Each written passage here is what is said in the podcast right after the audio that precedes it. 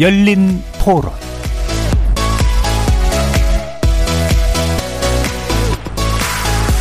안녕하십니까. KBS 열린 토론 정준희입니다.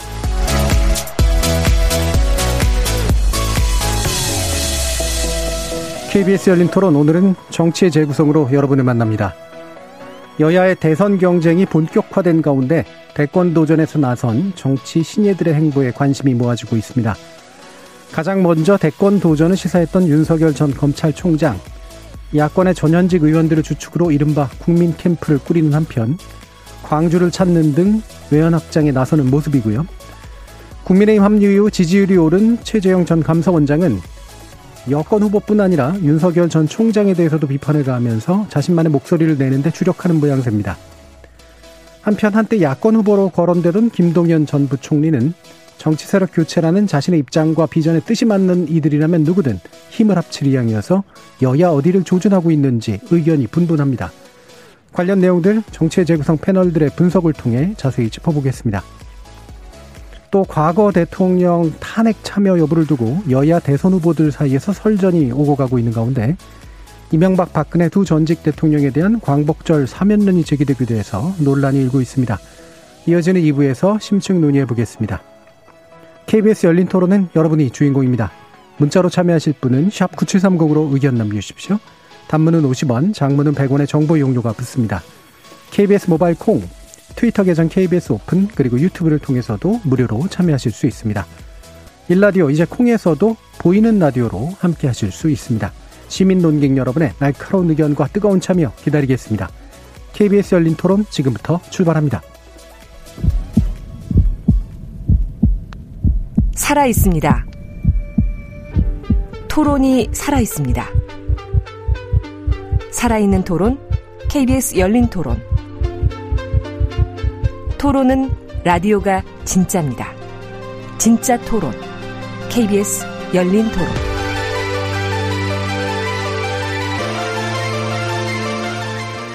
정치를 보는 색다른 시선, 정치의 재구성, 함께 해주실 네 분의 논객 소개하겠습니다. 장경태 더불어민주당 의원 자리하셨습니다. 안녕하세요. 장경태입니다. 임승호 국민의힘 대변인 나오셨습니다. 네, 안녕하세요. 임승호입니다. 전 정의당 혁신위원이셨던 김준우 변호사 함께 하셨습니다. 안녕하세요. 김준우 변호사입니다. 그리고 김근태 국민의당 부대변인 나오셨습니다. 안녕하십니까. 김근태입니다. 자, 오늘 어, 윤석열 전 어, 총장이나 어, 최재형 전 감사원장 외에도 이제 김동연 전 부총리 관련된 이야기가 또 어, 나오게 될 것 같은데요. 이 얘기 먼저 나눠보도록 하죠.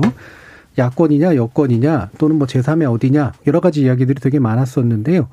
환골 탈퇴하는 즉 새로운 정치 세력이라면 어디든 힘을 합칠 것이다라는 입장을 밝혀서 과연 이 어디로 향하고 있는 길이냐라고 하는 데 대한 여러 가지 의견들이 나오고 있습니다. 먼저 장경태 의원께서 말씀 주시기 바랍니다. 네, 지금 윤석열, 최재형, 김동연 세 분 다 아무래도 이 김종인 전 대표의 거론에 어, 언론이 주목하고 또 본인이 정치에 관심을 갖는 모양새거든요. 이러, 이러한 호명 정치가 준비 여부는 차치하더라도 바람직한 모습은 아니라고 봅니다. 어찌되었건 이분들은 최고위직 공직자를 역임하셨던 분들이고요.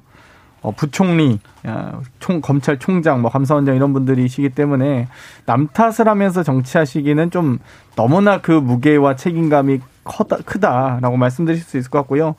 어찌됐건 이런 상황에서 지금 야권이 또 좀 지지부진한 대선 주자가 뭐좀 눈에 띄는 분들이 없다 보니까 그쪽에 눈을 많이 돌리시긴 하는데 사실 야권에서도 어찌되었건 지금 뭐 홍준표, 유승민, 뭐 원희룡 지사 같은 경우 뭐 충분히 내공이 있고 준비되시는 되어 있는 분들이기 때문에 단순히 김종인 대표의 호명만 가지고 정치를 시작하기엔 혹은 야권의 지지를 받을 수 있다라고 생각하시는 건 어, 너무나 지나치게 나이브한 생각이다라고 말씀드릴 수 있을 것 같습니다. 어찌되었건 이 세 분이 이제 각각의 차별화된 행보, 예를 들면 최재형 감사원장은 입당을 좀 빨리 하면서 윤석열 총장과의 이 어떤 차별화를 시도하고 있고 김동연 전 총리는 윤석열 총장과의 어떠한 차별을 할지를 아마 고민하고 계실 겁니다. 아마 다만 이제 국민의힘은 또 8월 말쯤 경선 버스가 출발한다고 하니 거기에 어떻게 어떤 방식으로 참여할지 여부를 가지고 세 분이 뭐 강양각색의 의미를 부여하지 않겠나 싶고요. 물론 이제 김동연 부총리 같은 경우는 아직 국민의힘 합류 의사를 밝히지 않고 여야 모두 진보와 보수 모두 어, 여러 가지 새로운 모습을 보일 때만이 본인이 어떤 이 동참 의사를 밝히겠다라고 하신 상황이기 때문에 또 이 엄밀히만 해서 김동연 부총리는 야권 후보라고 볼 수는 없습니다. 그렇기 때문에 아마도 이 각각의 이 세 분에 대한 뭐 여러 가지 주목과 더불어 국민의힘 내부에서 어떻게 자강론을 현실화 시킬지 그 부분이 더 중요한 것 같습니다. 예. 어, 일단 뭐 세 분 다 얘기를 해주셨지만 김동연 부총리 얘기를 약간 더 좁혀서 다시 한번 좀 여쭤보면 여권은 이미 사실은 이른바 버스가 떠난 거잖아요. 그러니까 대선 후보라고 하는 요번에 있어서는 만약에 만약에 여권의 합류 의사를 밝힌다면 어떤 형식이 가능할 거라고 보세요? 어, 지금 저희가 대선 후보 선출 경선 중이기 때문에 또 대선 후보 선출을 당원 당규에 있는 기준 180일 전 선출 기준에 맞춰서 진행되고 있기 때문에 김동연 부총리가 사실상 여권의 후보가 되기엔 저는 좀 예. 늦었다고 생각을 합니다.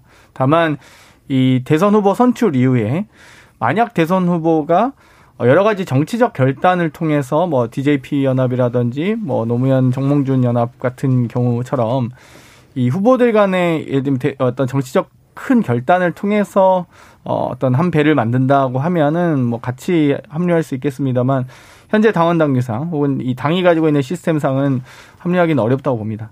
예, 알겠습니다. 자, 그럼 국민의힘 의견 들어볼까요? 임승효 대변인. 우선 김동연 부총리 같은 경우에는 사실 뭐 저희 입장에서도 좀 많이 늦었, 늦었 다라는 시기감적으로는 그런 예. 생각이 있습니다. 왜냐하면 뭐 국민의힘이든 민주당이든 어떻게든 이제는 출발선을 거의 다 뗀 상태인데 뭐 네. 뭐 이제 와서 운동화 끈을 묶는 모습이 좀 많이 늦지 않나 생각은 하는데 합류를 한다면 결국에는 국민의힘과 함께 갈 수밖에 없다라고 저는 생각합니다. 왜냐하면 김동연 부총리가 어, 이렇게 정부에서 인사를 하면서도 결국에는 이 소득주도 성장이나 문재인 정부의 경제 정책에 관련해서 이견을 많이 보였기 때문에 사실 문재인 정부가 이 경제 정책에 대한 수정을 하려는 모습은 전혀 보이지 않고 있기 때문에 본인의 어떤 경제 철학과 민주당의 그런 경제 철학이 대립하는 과정에서 민주당과 함께하기는 어렵다라고 보고요. 그래서 김동연 부총리도 정권 교체 좋은 미랄이 될 수 있는 분들이기 때문에 저는 어, 그 부분에 있어서는 만약에 진짜로 대선 출마 의지가 있으시다면 국민의힘과 함께 갈 수밖에 없다라고 생각을 하고 하고 또 윤석열 총장이나 최재형 원장과 관련해서 뭐 민주당에서는 정치적 중립성을 훼손했다라는 취지로 계속 발언을 하고 있는데 저는 그 부분에 있어서 과연 이 윤석열 총장과 최재형이라는 인물을 만든 사람이 누군가를 한번 생각해 봐야 된다라고 생각해요. 그 결국에는 윤석열 총장을 직무 배제시키고 최재형 원장에 대해서 월성 1호기 관련해서 어, 경제성 조작 논란이 있으면서 외압 논란이 있었는데 이런 부분에 있어서 결국에는 정부가 지금 윤석열과 최재형, 최재형 원장이라는 인물을 만들어냈다라고 저는 생각을 하거든요. 또 네. 최재형 원장이 이 정치 선언을 하는 과정에서도 뭐 정치적 중립성을 훼손했다라고 말씀을 하시지만 불과 1년 전에 민주당에서 최재형 원장이 청문회에서 탈원전 관련해서 조금 이견을 보이자 어, 국정 운영과 안 맞으면 나가서 정치하라고 말을 했어요. 그래서 예. 나가서 정치하는 거거든요. 그래서 이 부분에 있어서 1년 전에 민주당과 지금 민주당이 왜 또 달라가지고 이런 부분에 있어가지고 왜 나가서 정치를 하냐라고 말하는 부분은 또 1년 전에 민주당과 좀 내로남불적인 모습을 보이는 것이 아닌가라고 생각합니다. 예, 알겠습니다. 자, 뭐 그 세 명의 전직 현 정부 공직자가 정책 중립성을 훼손한 것이냐 아니냐에 대한 논쟁은 요 두 분 얘기로 그냥 끝나고요. 더 듣진 않겠습니다. 왜냐하면 입지가 너무, 너무 명확하게 갈리기 때문에 이거 가지고 얘기할 부분은 이제 더 이상은 아닌 것 같고요. 물론 더 얘기할 필요가 없다는 얘기는 아닙니다. 다른 자리에서 하면 될 것 같고. 자, 이제 아, 김준우 변호사님 말씀을 들어보죠. 네. 어떻습니까? 제가 지난주에 여기서 총리 하시고 싶어 하실 것 같다고 예, 예 얘기를 했, 했었잖아요. 예. 김동연 부총리 같은 경우에 사실 역대 이제 경제 부총리들이 그 사기업에 가기도 좀 애매하고 음. 어, 무슨 로펌이나 뭐 컨설팅 이런 뭐 금융권에 완전히 뭐 일을 하기도 되게 애매하기 때문에 본인이 이제 뭔가를 계속 하고 싶어하는 욕심들이 있습니다. 근데 그게 뭐 세계은행이라든가 뭐 다른 형태의 길들도 있지만 이제 오랜만에 정치를 하고 싶어하는 경제부총리가 나오신 셈인데 지금 현실에서는 본인 입장에서는 나는 내가 바라는 나라에 대한 어떤 플랜과 그림, 청사진을 책을 통해서 냈다라는 것이 본인 생각하기엔 최재형 원장이나 김도 저 윤석열 총장에 비해서 본인이 훨씬 더 준비된 뭐 경세가다 이런 걸 좀 어필할 수 있을 것 같고요. 어, 두 분 앞에서 말씀하신 대로 이미 경선 버스나 아니면 현실적인 대선과 관련된 레이스는 이미 시작됐고 본인이 지금 중도 참전하기엔 좀 늦었기 때문에 어, 현실적으로는 두 캠프 어느들 가든 선대위원장 형태로 합류를 하면서 국정 운영에 참여하는 길을 모색할 수밖에 없을 거라고 예. 분석이 되고요. 어, 다만 글쎄 정의당 입장에서 보면 어, 민주당과 국민의힘의 경제 정책이 교집합이 더 크다고 보여지고 음. 아마 정통 기재부 관료였던 그 김동연 부총리도 같은 생각을 할 겁니다. 이분이 박근혜 정부에서도 요직에 있었고 문재인 정부에서도 요직이 있었기 때문에 조금 가감이 있지만 본인과 어느 정도 주파수를 맞출 가능성이 이분이 뭐, 뭐 정의당이나 무슨 기본소득당에 가려고 하는 건 아니잖아요. 예. 본인 생각에는 본인이 어느 정도 다 열려 있는 부분이 있다라고 어, 생각을 하기 때문에 아마 여야를 다 열어두고 이야기를 하는 게 아닌가 싶고요.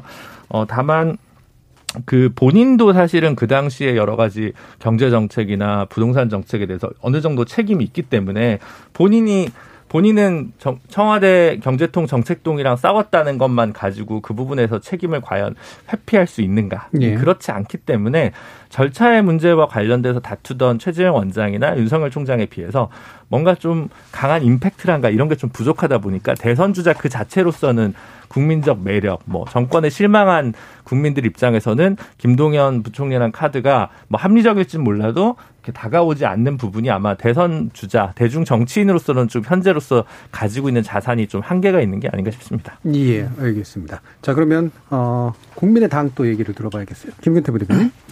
네. 뭐 다 말씀을 주셨는데요. 민주당 경선은 이미 출발을 했고 그리고 뭐 민주당 경선이 끝난 이후에 선출되는 후보와 또 뭔가 경쟁을 하기에는 사실 그렇게 지지율이 그렇죠. 여의치 않아 보입니다. 예. 근데 지난번에도 말씀을 드렸다시피 어떤 뭐 불로소득에 대한 규정이라든지 그리고 뭐 토지 공 개념 이런 내용들을 봤을 때 이제 철학적 기반이 어떤 야권과 결이 그렇게 맞아 보이지는 않아요. 제가 예. 봤을 때는 그래서 이런 철학적 기반 자체가 좀 상이한 상황에서 윤석열 총장하고 이제 뭐 최재형 원장과 같은 라인에서 어떤 대권 경쟁을 하는 것은 어 조금 어 뭐랄까요 어울리지 않는 느낌이 있고 자칫 잘못하면 이제 민 네. 예. 민주당 경선에 이제 참여하지 못해서 오갈 데 없는 상황에서 좀 소신 없이 이렇게 어 다닌다라는 비판을 받을 수도 있는 지점이지 않을까 이렇게 음. 생각을 합니다. 그래서 어, 어쨌든 결론은 어, 설수 있는 입지가 굉장히 적은 상황인 것 같다. 그래서 뭐 고심을 많이 하실 것 같습니다. 네, 김규태 비대님 말씀하시니까 시리가 응답을 했나라는 생각이 드는데요. 예, 지금 몇 번이 의견을 좀 주셨는데 조성우님은 민주당은 김동연 전 부총리를 삼거초려해서라도 모셔왔으면 합니다. 이재명 이낙연 후보가 네거티브 검증은 과열된 흥행물이라고 하는데 그것은 아군에 대한 총질에 불과합니다라는 말씀 주셨고요. K7368님은 최재형과 윤석열의 싸움이 곧 시작될 건데 최재형이 판정승 거둘 것으로 예상합니다. 여기에 유승민과 원희룡, 하태경이 피투성이가 될 최재형을 찍모시킬 것으로 예측합니다. 잘 기억해 두기 바랍니다. 라고 말씀 주셨는데요. 무역지를 쓰시네요. 예, 적어놔야겠습니다. 이분이 이제 깐 돗자리가 과연 맞을지도 한번 좀 들어봐야 되겠고요. 자, 일단 그 이 세 분의 전체적인 이야기는 좀 일부 마무리 지면서 한번 또 얘기를 해보고 윤 총장 얘기를 좀 가보죠. 어, 윤 총장이 전 총장이 어, 국민의힘 전직 위원들을 상당수 끌고 갔습니다. 그리고 국민 캠프라고 하는 걸 구성을 했는데요. 여기에 나오셨던 분들도 예, 다수 이름을 올렸는데 어 이게 국민의 힘 입장에서 이게 썩 좋아 보이지는 않을 거란 말이에요. 예, 임승근 대변인 좀 말씀 주시죠. 뭐 사실 저도 오늘 최고회의를 들어가고 지도부분들의 의견을 들었는데 이 부분에 대해서 상당히 좀 우려를 표하는 분들이 많은 것은 사실입니다. 네. 또 당내 후보들을 지원하시는 분들은 결국에는 자기들은 뭐가 되는 거냐라는 음. 생각을 할 수밖에 없는 거거든요. 그래서 저는 뭐 이 부분에 대해서는 뭐 개인적인 생각이긴 합니다만 어, 조금 부적절하다라는 비판이 있을 수밖에 없다. 왜냐하면 결국에는 이 윤석열 총장이 야권에서 중요한 역할을 당연히 하겠지만 이 당에 속한 사람이라면 결국엔 당내에서 윤석열 총장이라는 사람을 어떻게 설득하고 데려올지를 고민해야 되는데 본인이 당 밖에 나가가지고 예.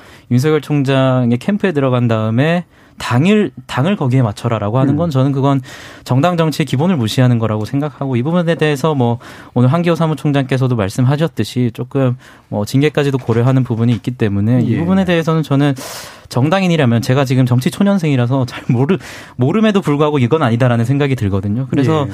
좀 당내에 계신 분들이 뭐가 어, 무엇이 중요한지를 먼저 좀 생각해 달라 그런 말씀 좀 드리고 싶습니다. 예. 이게 이제 정치 초년생이라고 표현하셨지만 예전에 후단협이 있었잖아요. 예. 장경태 의원 어떻게 보고 계세요?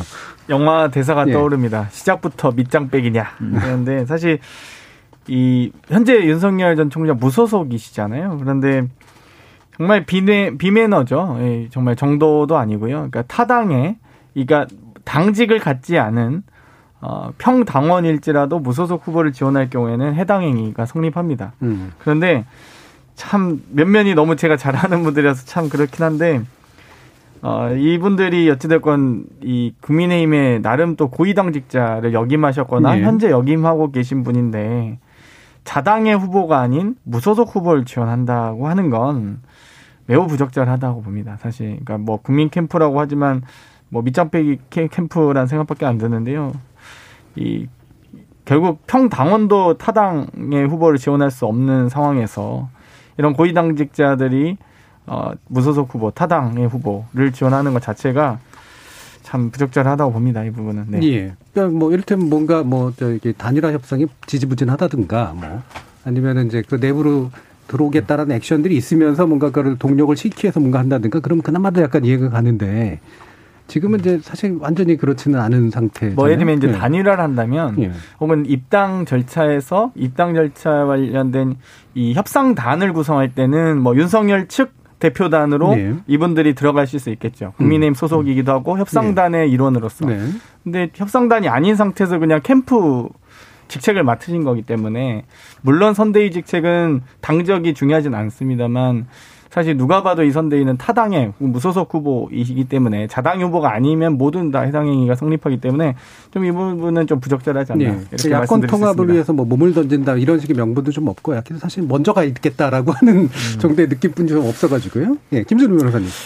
어 근데 음. 어, 윤석열 총장 입장에서는 선택을 한 것 같습니다. 일단 예. 본인이 원래 이제 정치에 들어면서 한 얘기는 정권 교체를 위해 자기가 무슨 역할이든 하겠다라고 하면서 좀 압도적인 지지, 국민의 지지를 통한 정권 교체를 목표로 삼았거든요. 그래서 그렇다면 이제 단순한 반문연대 그의 이상의 어떤 가치를 좀 내보여야 되는데 어, 뭐 120시간 논란이라던가 뭐 밀란 논란이라든가 여러 가지 어, 윤석열 후보 진영 캠프의 최대 리스크가 윤석열 후보의 설화가 좀 되는 경향이 네. 있으면서 정치인 출신의 보좌진이나 정무라인의 시급한 보강이 필요하다는 얘기를 모두 하니까 본인이 제3지대나 중도 확장성을 다소 포기하더라도 본인의 리스크를 줄이겠다는 결단을 한 것으로 보입니다. 그러니까 그거는 본인의 확장성은 조금 포기하더라도 어, 지금 떨어지고 있는 지지율에 대해서 맞서 싸우기 위해서는 이 수밖에 없다라고 생각을 한 거고요. 그런 면에서 뭐 윤석열 후보는 이걸 토대로 리스크는 좀 줄이되 확장성은 좀 줄어들 수 있는 그 선택을 분명히 한 것이라고 저는 평가할 수 있을 것 같고 음. 국민의힘 입장에서 보면 이 어, 먼저 이 캠프 합류를 선언한 정치인들은 분명 해당 행위라고 평가할 수밖에 없겠죠. 그리고 다른 면로 보면 선거 승리를 위해서는 다소간의 절차는 무시해도 된다라는 원칙이 통용될 수 있는 거 아니냐로 해석될 수 있는데 그게 이 참여한 정치인 분들을 뭐 제가 비난하고자 하는 목적이 전혀 아니라 절차와 상식 공정을 중요시 여기는 윤석열 후보 자체가 그런 걸 좀 어긋나는 거 아니냐 예, 예. 이런 생각도 없지 않아 들거든요. 근데 국민적 입장에서 보면 요 이 일이 있고 전후로 같이 이준석 대표와 윤석열 총장의 그 치맥 회동이 있었기 때문에 네, 네. 조금 감가상각되는 면이 있습니다. 뭐 이게 큰일 아니고 그냥 음. 어차피 갈 거 결국 누가 먼저 갔네. 원내에 있는 현역 의원들은 지금 당장 가기엔 조금 더 부담스러우니까 원외 인사 중심으로 정리를 했네. 이렇게 되면 앞으로는 어, 윤석열 총장 입당하냐 안 입당하냐라는 이슈 자체는 더 이상 이제 관심사가 아니고 야 언제 입당하네라는 정도로 이 그 논란이 그냥 마무리될 것 같아서 한국 정치에서 멀리서 보면 이건 되게 희극적인 면으로 앞으로 기록될 수는 있겠지만 어, 향후 판세에 있어서 이분들이 먼저 갔냐 안 네. 갔냐가 사실 윤석열 후보에게 어떤 뭐 그렇게 나쁜 인상 물론 이제 아까 말씀드렸지만 중도 확장성은 본인이 스스로 포기하는 길로 가신 거 아닌가 싶습니다. 그거는 본인이 달게 받았겠지만 떨어지는 지지율에 맞서려면 지금 정무 라인의 대폭 보강이 필요했기 때문에 자충수일지 알 수는, 알 수는 없습니다만 지금은 불가피해 보였다. 저는 그렇게 예, 보였습니다. 별로 좋아 보이진 않고 뭐 크게 도움은 안 되는 측면이 있지만 또 크게 파괴적으로 있는 부정성은 아닌 것 같다. 네, 뭐 이런 뭐, 말씀이시죠. 네. 김근태 부대변인 어떠세요? 네, 저도 뭐 임승호 대변인과 사실 뭐 비슷한 예. 이제 뭐 정치 초년생이라고 할 수 있는데 제가 봤을 때는 그냥 좀 유연하게 생각할 수는 없나라는 예, 생각이 예. 저는 들어요. 예. 그래서 이게 이제 이번 대선을 이제 국민들께서 바라보는데 이제 정권 교체를 바라는 이제 국민들이 존재를 하고 그럼 그분들께서 이 정권 교체를 어떻게 규정할 것이냐 이제 국민의 힘의 집권으로서 그 정권 교체를 바라볼 것이냐 아니면 야권 전체에 좀 더 폭넓은 그룹핑을 통해서 정권 교체로 그것을 바라볼 것이냐 이제 이런 부분들에 있어서 질문을 해볼 수 있을 것 같아요. 그래서 야권 주자들에 대한 현재 지지율 상황이라든지 그리고 어 뭐 중도 성향의 유권자까지 생각을 하면 정권 교체가 꼭 국민의힘의 정권 교체 만은 아니다고 볼 수 있을 것 같아요. 그래서 예. 조금 더 유연하게 생각을 하고 오히려 그렇게 이제 국민의힘에 계신 분들이 합류를 함에 의해서 조금 더 원팀의 가능성이 더 커졌고 우리가 이제 점점 또 시간이 가면 갈수록 어, 또 입당의 가능성도 더 높아졌다라고 생각을 할 수 있을 거라고 봅니다. 그래서 예. 지금 단계에서 뭐 그렇게 나를 세울 것까지는 있는가라는 예. 게 네, 제 예. 생각입니다. 이른바 이제 뭐 빅텐트를 먼저 만든다, 뭐 이런 정도의 의미로 받아들여지는데 안 대표에게는 그런 건 없어요. 어떤 어떤 거요?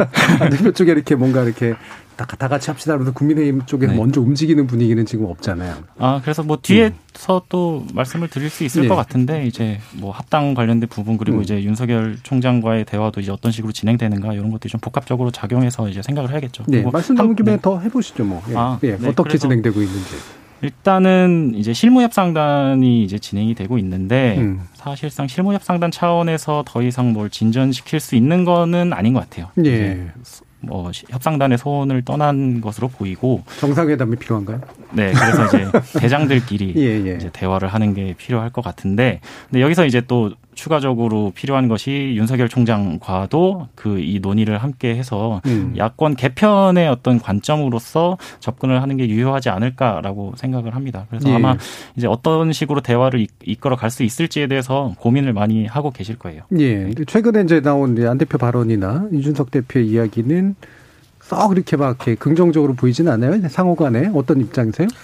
저도 어, 이준석 대표의 합당 관련해서 발언을 음. 많이 들어봤는데 저희 당의 입장은 굉장히 명확합니다. 당명 변경 빼고는 모든 것에 대해서 네. 문을 열어놓는다는 입장인데 사실 저는 이 문제를 결국 해결하려면 아까 말씀하신 안철수 대표와 이준석 대표의 회동이 있어야 지금 이 지지부진한 이 상황을 타개할 수 있다라고 보는데 전좀 이해가 안 되는 부분이 권은희 의원께서 뭐 대표 간의 만남은 좀 부정적이다라는 취지의 발언을 예. 하셨더라고요. 그래서 저는 왜 굳이 그런 대표 간의 그 논리를 보면 또 대표 간의 만남을 해도 결국에는 실무진과의 협의가 있어야 되기 때문에 어, 대표 간의 만남이 있을 필요가 없다라는 논리인데 전 대표 간의 만남이 있으면 그 가이드라인을 바탕으로 바로 실무진이 협의를 빨리 할 수 있는 거라고 생각하거든요. 그래서 저는 왜 굳이 권인 의원께서 그 중간에서 대표 간의 만남을 부정적으로 바라보시는지 이렇게 이제는 좀 대표 간의 만남을 추진해달라는 말씀만 드릴 저희 저희도 합당 의지는 굉장히 강하고요. 다만 국민의당 측에서 뭐 여의도 연구원 원장이라든지 뭐 당협위원장이라든지 이런 부분에 있어서 어, 조금은 저희 당의 입장에서는 너무 무리한 요구를 하는 부분도 있고 또 결정적으로 아까 말씀드린 그런 대표 간의 만남이 어, 저해되고 있는 그런 부분이 조금 우려스럽다라는 말씀을 드리겠습니다. 음. 최근에 있었던 사건 때문에 이준석 대표가 가지고 있는 재량의 범위가 크지 않다 이런 생각도 혹시 있지 않을까요? 뭐 재량의 범위가 크다 크지 않다라고 생각하지는 않습니다. 실제로 네. 뭐 윤석 대표 그 실무협상단과 이준석 대표 간의 대화도 굉장히 많이 이루어지고 있고 거의 매일 보고가 어, 올라가고 그런 상황인데 이준석 대표의 그 가이드라인과 이준석 대표의 뜻대로 지금 실무 협상단 국민의힘 실무 협상단 간에 어, 그리고 국민의당과의 시, 어, 협상이 이루어지고 있는 단계이기 때문에 뭐 저는 재량권에 있어가지고 윤석 대표가 한계를 갖고 있다 뭐 이런 측면은 보이지 않는 것 같습니다. 예. 저는 이준석 대표가 조금 재량권이 있었으면 좋겠는데 음. 그, 그 밖에서 보면 조금 불안해 보이기는 하는 건 사실입니다. 예를 들면 지금 무위로 돌아가고 있다고 하는데 뭐 권성동 의원, 정진석 의원 주축으로 윤석열 총장 입당 관련해서 뭐 연판장을 돌려서 뭐 발표를 하려다가 네. 일단은 유보했다라는 언론 보도가 나왔는데 언론 보도에 따르면 41분 정도의 현역 의원들이 거기에 참여 의사를 밝혔다고 나와 있더라고요. 지금 국민의힘 국회의원이 100분 조금 넘으시는데 그중에 41명이면 상당한 숫자고 어 자기 당 아닌 소속 우리 당 소속 아닌 사람은 돕지 말자라고 당 대표가 가이드라인을 그었는데 거기에서 실질적으로 지금 불복할까 말까 고민하는 분이 40분이나 되신다는 게 사실은 조금 불안한 어 뭐랄까 리더십으로 보여질 수밖에 없다. 적어도 원내 의원 현역 수로는 그렇다는 생각이 들고 저는 어쨌든 정당 정치가 당원 투표로 통해서 뽑은 당 대표인데 그 당 내에서는 조금 다른 이견이 있더라도 이 시점에서는 당 대표에게 조금 더 권한을 믿고 맡기는 게 맞지 않나라는 생각이 좀 들긴 음, 하는데 네, 불안해 보이긴 합니다. 좀. 예, 감사합니다. 예, 어떻게 저는 일단 임승호 대변인님 그 국민 캠프 참여에 대해서 어떻게 생각하시지 약간 좀 넘어 건너뛴 것 같아서 음. 사회자께서. 아, 아니요. 되게 부정적으로 보셨어요. 네, 네. 예. 아, 강하게 비판했습니다. 네. 같은 입장이었습니다. 네, 좀더 강하게 했을 줄 알았는데. 네. 반복해서 듣길 바랍니다. 네. 저는 안철수 대표의 그 소위 합당이 결국 시한부, 시한부 합당 과정이라고 보는데 이, 안, 이 윤석열 전 총장의 입당 전까지 유효하다. 그 이유는 사실상 전 합당의 의지가 없어질 거라고 봅니다. 국민힘 입장에서는. 어, 사실 국민의 당 안철수 대표가 가지고 있는 여러 가지 여건과 역할들을 고려했을 때, 에, 이 국민의힘이 딱 의료하는 건 딱 한 가지거든요. 합당 논의를 진행하는 척 하면서 윤석열 전 총장이 안철수 후보와 제3지대를 만들지 않도록 하는 것이 저는 가장 유효한 전략이라고 봤고, 만약 그냥 윤석열 전 총장이 안철수 대표와의 제3지대 형성의 노력과 의지 없이 입당한다? 그러면 저는 합당 노력할 필요가 없죠. 국민의 입장에서는 사실. 음. 그렇기 때문에 그 전까지가 유효한 어, 지금 과정이다 보고 그 전에 아무튼 최대한 많이 얻어내셔서 합당을 하시든지 아니면 그냥 합당을 포기하시는 게 낫다고 말씀드리고 싶네요. 예. 자 그러면 또 연결 지어서요. 결국은 이제 제3지대 형성 가능성의 문제잖아요. 그러니까 윤 총장이 계속 밖에서 버티면서 국민의힘을 이제 견인해 내려고 하는 그런 방식으로 하면서 이제 거기에 세력을 더하는 이를테면은 뭐 김동연 전 부총리라든가 심지어는 안 대표라든가 이렇게 이제 뭔가 연합하는 방식으로 갈 거냐 아니면은 이제 어, 최재형 감사원장처럼 약간 늦긴 했지만 결국은 국민의힘으로 이제 들어가는 것을 빨리 선택할 거냐. 일단 지지율로 보면은 최 전 원장이 어, 일부를 가져갔어요. 그리고 또 일부가 이제 윤 총장이 좀 떨어졌습니다. 근데 이게 두 가지가 이제 같이 움직인 이제 표냐 그렇지 않느냐에 대해서는 여러 가지 판단들이 있을 수 있을 것 같은데 이 부분 어떻게 보세요, 김준호 변호사님? 근데 그 예전에 제3지대는 약간 정치 혐오, 기성의 정치 양강에 대해서 조금 환멸이나 혐오 정서를 갖고 있는 국민들이 다시 신선하고 괜찮은 서사를 갖춘 후보를 중심으로 뭔가 다시 정치와 우리 사회 공동체에 대한 따뜻한 애정을 갖게 해주는 그런 가능성에 대한 어, 단어이기도 네. 했고 그다음에 유력한 대선 후보가 두 명이 아닌 다른 후보에 대한 어떤 염원의 표현으로 쓰기도 했고 제3지대라는 표현이 사실 다양한 뜻으로 좀 네. 변주돼서 사용되어 왔는데 이번 후보들 같은 경우는 사실은 김동연 후보 빼고는 제3지대라고 얘기하기에는 조금 어불성설인 후보들인 것 같아요. 최재형 네. 원장은 바로 입당하셨고 원체 보수적인 분이셨고 유명하신 네. 법원에서도 그리고 윤석열 총장도 지금 이준석 대표랑 따로 치맥 회동을 이렇게 급 짝스럽게 할 정도고 이제 그 국민의힘 정치인들 주로 이제 캠프에 만드셨으니까 제3지대라는 의미는 좀 많이 삭감됐다는 네. 생각이 많이 듭니다. 그래서 중도 확장과 관련된 부분도 어, 지금 어쨌든 저쨌든 어, 본선에선 양강 구도가 될 수밖에 없기 때문에 어느 양당 중에 하나랑 힘을 합치는 제3지대 후보가 있을 수밖에 없다. 뭐 이거는 뭐 결선 투표제가 없는 하에서 불가피하다 하더라도 지금 아무 긴장감이 없고 그냥 약간 그들만의 어, 의견 다툼이나 지분 싸움 내지는 경선 룰과 관련된 밀고 당기기로 좀 보이는 측면이 있어서 제3지대 혹은 뭐 제3지대 후보와 특정 정당 간의 연합을 통한 화학적 결합이나 효과가 좀 어, 기대되지는 않나 보인다는 예. 게제 솔직한 분석입니다. 예. 전통적인 의미에서 이제 제3지대는 분명히 좀 아닌 것 같고 네. 대신 이제 윤 총장의 입장에서 보면은 최대한 밖에서 있으면서 이제 국민의힘을 접수할 것이냐 아니면 빨리 들어가서 그 안에서 확장할 것이냐 사실 이 전략의 문제인 것 같아요. 예를 들면 이제 교집합 말고 여집합이 정확히 보여야 되거든요. 음. 안철수 대표가 뭐 예전에 어, 경제는 뭐 진보 뭐 안보는 보수 뭐 이런 식의 표현을 썼다던가 네. 아니면 이제 전혀 그러니까 뭐 예전에 뭐 문국현 의원이 했든 뭐 여러 가지 방식들의 이제 그런 이미지가 있어야 되는데 지금 오히려 윤석열 후보 같은 경우는 뭐 이따 2부에서도 얘기하겠지만 탄핵 문제에 대해서 다소간에 뭐 반성하는 예. low-key로 가는 전략을 한다, 한다든가 이게 사실은 오히려 중도에 어필할 수 있는 부분을 저버리고 지금 당내 경선을 염두에 둔 포지션 positioning이라고 생각이 들거든요. 그런 면에서 봤을 때도 윤석열 후보가 지금 제3지대 후보로서의 가지는 가능성의 지평은 스스로 지금 닫고 있지 않나 최근 음. 몇 주간 그렇게 좀 보여집니다. 예. 지금 뭐 국민의 입장에서요 빨리 들어오세요라고 얘기하고 있는 거긴 합니다만 그러면서 이제 최재형 원장을 이제 대학마로 좀 사실 키우는 것을 목적으로 하잖아요. 근데 이제 일부 이제 퍼센티지가 오르긴 했는데 이게 이제 윤 총장에서 빠진 거냐 그런 것도 있겠지만 기존에 이제 국민의힘 후보들에게서 빠진 듯한 음. 모습도 보인단 말이죠. 그러니까 약간 제로성 게임도 될 수도 있을 것 같은데 국민의힘 자체 힘을 키우는 키우는 데 있어서는 어떻게 생각하시나요?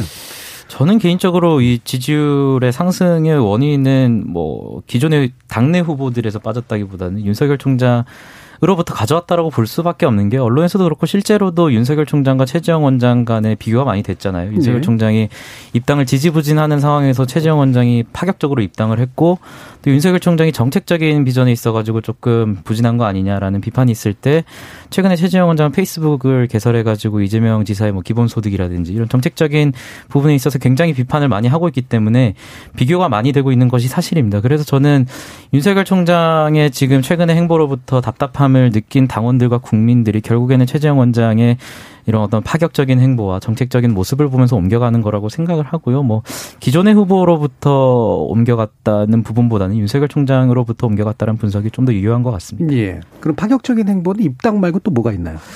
파격적인 행보 같은 경우에는 사실 뭐 입당 이후에 사실 뭐 쓰레기를 줍고 이런 거는 저는 뭐 언론에서도 비판을 많이 했고 뭐 저는 예. 그 부분에 있어서는 비판하기보다 원래 그분의 성격 자체가 그런 봉사나 이런 쪽에 관심을 많이 두는 부분이어서 뭐 그런 거에 대해서는 논하고 싶지 않고 다만 어 저는 아까 말씀드렸다시피 SNS를 개설한 다음에 정책적인 모습을 계속 보여주려는 시도를 많이 하고 있다라고 생각을 해요. 물론 네. 아직까지는 입당을 한 이후에 시기적으로 얼마 지나지 않아서 좀 부족한 점도 있는 것은 사실이지만 뭐 실제로 뭐 언론을 브리핑하는 것도 보면은 기자들의 정책적인 질문에도 적극적으로 대응을 하고 있고 본인의 정책을 수립하는 단계에 있기 때문이 아, 단계에 있기 때문에 저는 이런 부분에 있어서 최재형 원장의 행보는 상당히 긍정적으로 평가할 수 있는 부분이 아닐까 예. 생각합니다. 쓰레기를 먼저 얘기해서 깜짝 놀랐었습니다. 무슨 말이 나오나 싶어가지고. 아닙니다. 예. 예. 김기태 부대변인.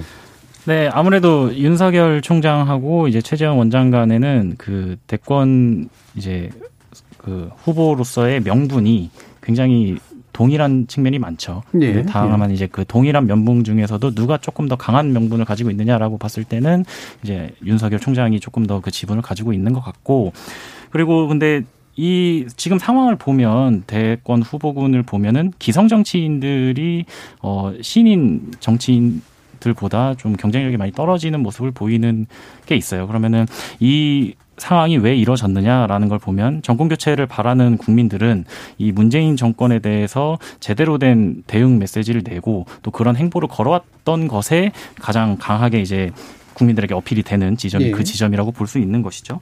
그래서 어 아무래도 이제 그 확장성 면에서 기성 정치인 분들이 조금 그 기존에 이제 여러 정치 이제 시간들을 보내면서 딱히 그렇게 어, 차별점을 보여주지 못하셨기 때문에 확장성이 좀 떨어지는 부분이 있는 것 같고 그리고 이제 최 그 최 원장님 같은 경우는 어 전격적으로 입당을 하면서 사실 이제 야권 지지층에서도 국민의 힘을 조금 더 강하게 지지하는 그런 분들이 계시잖아요. 그런 분들에 대한 지지를 또 흡수해 가면서 어 지금 이런 구도가 생겨나는 거라고 보고 있습니다. 예. 자 그러면 이제 우리가 뭐 그 지금 장 의원께 또 다시 또 드리면서 어 그런 부분이 있어요. 그러니까 방금 이제 반문 이 라든가 현 문정부에 대한 이제 어떤 불만 이런 것들이 이제 표출된다는까지는 충분히 이해가 가는데 그게 그 수치대로 조직화되느냐는 문제는 굉장히 다르잖아요. 이를테면 최재형 원장과 윤 총장 거를 합치면 어 당선 가능한 어떤 수치가 나올 것이냐. 그다음에 기성의 이제 국민의힘 후보들까지 합치면 그 사이즈가 훨씬 더 커질 것이냐. 중도 확장은 차치하고 그래도 이게 이제 어, 되게 미지수인 것 같아요. 어떻게 판단하시나요, 장경태 일단 윤석열 전 총장과 최재형 전 원장은 시속 게임 하고 계신 거죠. 음. 그러니까 확실하게 이 서로의 지지층과 이 어떤 여러 가지 지지층이 겹치는 게 여러 가지 여론조사 분석을 통해서 저희 네. 확인할 수 있고요. 다만 이 참 이 국민의힘 우리 임승호 대변인도 말씀하셨지만 과거에 윤석열 전 총장에 대해서 김종인 대표가 별의 순간이라고 표현했을 때와 어, 관심 없다고 표현한 그 딱 순간부터 국민의힘 의원님들의 톤이 확 바뀌는 걸 느꼈거든요. 그래서 아 이제 국민의힘도 관심이 진짜 없어졌구나 이런 생각을 했는데 어찌되었건 사회자께서 말씀하셨듯이 이 반문이라고 하는 그러니까 제3지대 같은 경우는 예를 들면 새 노선, 새 가치를 보통 바탕으로 형성을 해야 되는데 반문이라고 하는 어떤 새, 어떤 탈노선, 탈가치, 어떤 탈진영 이런 부분으로는 사실 새로운 지지를 만들어내기는 어렵다고 보고 어 그렇기 때문에 이제 윤석열 총장 측과 지금 이준석 대표 측과 원심력과 구심력을 가지고 지금 경쟁하고 있는 거거든요. 그러니까 아무래도 지지층이 겹치고 새로운 어떤 지대와 새로운 지지층을 형성하면서 흡수하면서 만들어낸 지지율이 아니기 때문에 어, 이 원심력과 구심력과의 싸움인데 결국 이탈률을 이 당원과 지지자 같은 경우는 이탈률이 있습니다. 예를 들면 저희 같은 경우도 민주당의 당원이거나 지지자이더라도 뭐 한 10% 정도는 보수 후보를 어 지지한다든지 혹은 투표하게 된다든지 국민의힘의 지지자거나 당원이더라도 뭐 예를 들면 진보 후보, 뭐 민주진영 후보를 10% 20% 혹은 30%까지 투표한다든 여러 가지 이제 이 투표 성향을 분석했을 때 그런 결과들이 나오거든요. 근데 아마도 이제 이준석 대표 측은 좀 더 구심력, 그러니까 국민의힘을 중심으로 한 야권 후보 선출을 먼저 방점을 찍을 것이고 나머지 이제 후보들이 방금 그래서 제가 안철수 대표 같은 경우도 어, 윤석열 전 총장 입당을 최대한 막으면서 본인의 합당 과정에서의 이 여러 가지 유효한 유효타들을 좀 얻어내려고 노력할 것이라고 했듯이 원심력이 클수록 더 좋은 측면이 있기 때문에 아마 이 특별히 이 원심력과 구심력의 싸움에서 국민의힘이 의미 있는 대선 주자 지지율을 만들어내지 못할 경우에는 결국 원심력이 세질 수밖에 없다. 그런 점에서 사실 홍준표 후보, 최재형 원장으로 이어지는 어, 소위 야권의 한 3, 4위권 혹은 2, 3위권 후보들을 재빨리 입당시킨 것도 그런 측면에서 해석할 수 있거든요. 그렇기 때문에 저희가 큰 어떤 바둑판을 놓고 봤을 때 이, 이 큰, 큰 바둑판을 놓고 봤을 때 원심력과 구심력의 큰 어떤 수싸움이 이루어지고 있다고 보실 수 있을 것 같습니다. 예. 김준 변호사님. 그러니까 양당이 모두 지금 다 내년 대선 승리를 확신할 수 있진 않아요. 예. 근데 뭐 저희 뭐, 뭐 정의당은 뭐 이제 안 되겠죠. 그렇긴 한데, 네. 셀프 근데 어쨌든 어 그 이제 어렵 어려운 건 어렵다고 얘기를 해야 되고 예. 국민의힘과 더불어민주당이 지금 누가 대선을 이길지 사실 알 수 없지 않겠습니까? 그러니까 2002년 대선이나 2012년 대선 수준의 굉장히 경합을 보여주고 있는 상황인데 그럴수록 뭔가 시대 정신을 새로 이제 만들어내야 되는 뭐 노무현 대통령의 반칙 없는 사회를 얘기했던 네. 아니면 박근혜 후보가 보수 후보로서 이례적으로 경제 민주화 복지 담론을 네. 적극적으로 수용했든. 근데 지금 최재형 후보나 윤석열 후보는 아직 그런 시대 정신을 냈다기보다는 어, 내가 괜찮은 사람이다. 이거 정도 이상을 못 보여주고 있는 상황이고 야권 지지층에서는 누가 되면 본선에서 이길까가 제일 관심사지 윤석열이 아니면 안 된다. 뭐 최재형이 아니면 안 된다. 이런 식의 코어 지지층이 특별히 형성되어 있는 것도 아니고 정치 구력이 좀 짧기 때문에 예. 서사가 아주 드라마틱한 것도 아니에요. 솔직히 음. 제 생각에는. 그래서 어, 지금 상황에서는 이들 간의 싸움이 뭔가 이들 간의 경선이나 논쟁이나 이런 것들이 현재 어, 본선 경쟁력을 더 높여주는 방식의 선순환으로 지금 국민의힘이 가고 있는 것은 아니라고 보여집니다. 그냥 음. 정권에 대한 불만 있는 분들의 어, 의기를 모으는 정도의 예. 수준이지 그 이상 아니기 때문에 현재 수준의 현재 같은 스텝으로는 아직 국민의힘도 정권 교체 다 된 것처럼 생각하기에는 좀 이르지 않을까 아니 이르다 그리고 음. 이건 얘기하기가 좀 어렵고 실제로 모두 나와 있는 현재 후보들의 경쟁률을 다 합치면 굉장히 예. 예, 경합 있지 않습니까? 국민의힘과 더불어민주당이 그래서 그런 부분들을 좀어 좀 민주당도 그렇고 국민의힘도 잘 봐야 될 것 같습니다. 예. 그래서 이제 그 흔히 티핑 포인트라 그러잖아요. 이렇게 뭔가 이렇게 갑자기 훅 하고 불어나고 이제 넘치고 이런 그 일들이 일어나는 게 기존에 이제 그 보궐선거 같은 경우에는 비등비등하거나 이렇게 사실 잘 안 보였다가 사실은 안철수 대표하고 이제 그 오세훈 이제 후보 사이에 이제 뭔가 이야기가 진행되면서 확 하고 불어난 이제 그런 현상들이 나타났는데 그때 이미 한번 약간 불만을 푼 또 시민들의 어떤 욕구도 좀 있어서 요번에는 어떤 국면이 그런 것들에 좀 유사한 걸 뭔가 만들어낼 거냐. 아주 높이까지는 아니라고 하더라도 이게 되게 궁금해요. 이를테면 윤 총장의 입당이냐. 뭐 현재로선 지지율이 확 늘어나거나 이러지는 않을 것 같고 아니면 이른바 야권 연대 틀이 만들어진 거냐 뭐 경선을 그런 식으로 막 다 열어놓고 하는 그런 경선 만들어서 서로 막 경쟁하면서 샥 붙어가는 그런 모양으로 나타날 거냐 뭐가 되게 중요한 어떤 변수가 될 거라고 보세요? 음, 저는 결국에는 아까 말씀하신 정책이나 비전을 누가 더 잘 보여주냐 싸움이 될 것 같아요. 지금 음. 저도 변호사님께서 방금 말씀하신 것처럼 굉장히 아쉬운 부분이 실제로 당내 후보들은 뭐 다양한 정책들을 내놓고 있습니다. 다양한 정책들을 자기네 대표 공약들을 내놓고 있는데 지금 윤 총장과 최 원장 간의 뭐 입당 문제 관련해서 그 부분이 빛을 발하지 못하고 있는 부분이 상당히 아쉬운데 네. 저는 결국에는 지금 이 말씀하신 최 원장, 최재형 원장이나 윤석열 총장이 조명을 받는 이유는 결국에는 문재인 정부 하에서 불공정을 겪은 사람들이 반기를 들고 나왔다 이 서사인데 저는 이거는 대선까지 가기는 힘들다고 봅니다. 결국에는 지금 국민들이 가장 어려움을 느끼고 있는 부분은 민생과 부동산 문제 그리고 경제 부분이기 때문에 경선 과정에서 이 부분에 있어 가지고 어떤 후보가 어, 정책적으로 정말 혁신적인 그리고 문재인 정부의 어떤 이런 어, 실정을 회복시킬 만한 그런 번뜩이는 아이디어를 보여주냐에 따라서 그 부분이 티핑 포인트가 자연스럽게 음. 될 거라고 생각합니다. 네. 뭐 모범적인 답인데요. 네. 몇 개월 안에 정책으로 보여줄 수 있을까라는 의구심이 사실 좀 들어요. 장경태 의원 어떠세요? 뭐 몇 개월 안에 음. 그 정치 공부가 된다면 너도 나도 다 했겠죠, 사실. 그래서 윤석열 전 총장이 여러 가지 이제 과외 학습 수업을 많이 받으셨는데 지금 뭐 주 노동 시간 120시간이라든지 뭐 밀, 밀란 또 많은 방송에서 많이 그래도 이 언급을 좀 안 해주시던데 철없는 미친 소리 이런 부분들은 그대로 제가 인용했습니다만 참 이 과연 정치 수업이 되신 분인가? 그러니까 남의 허물을 조사하는 데는 익숙하신 수 있으나 스스로의 허물을 좀 돌아보시는 계기가 됐으면 좋겠다는 생각을 하고 아마 제가 뭐 이 우리 열린 토론에서도 수차례 말씀을 드렸듯이 아마 이제 뭐 수사는 뭐 잘하셨겠죠.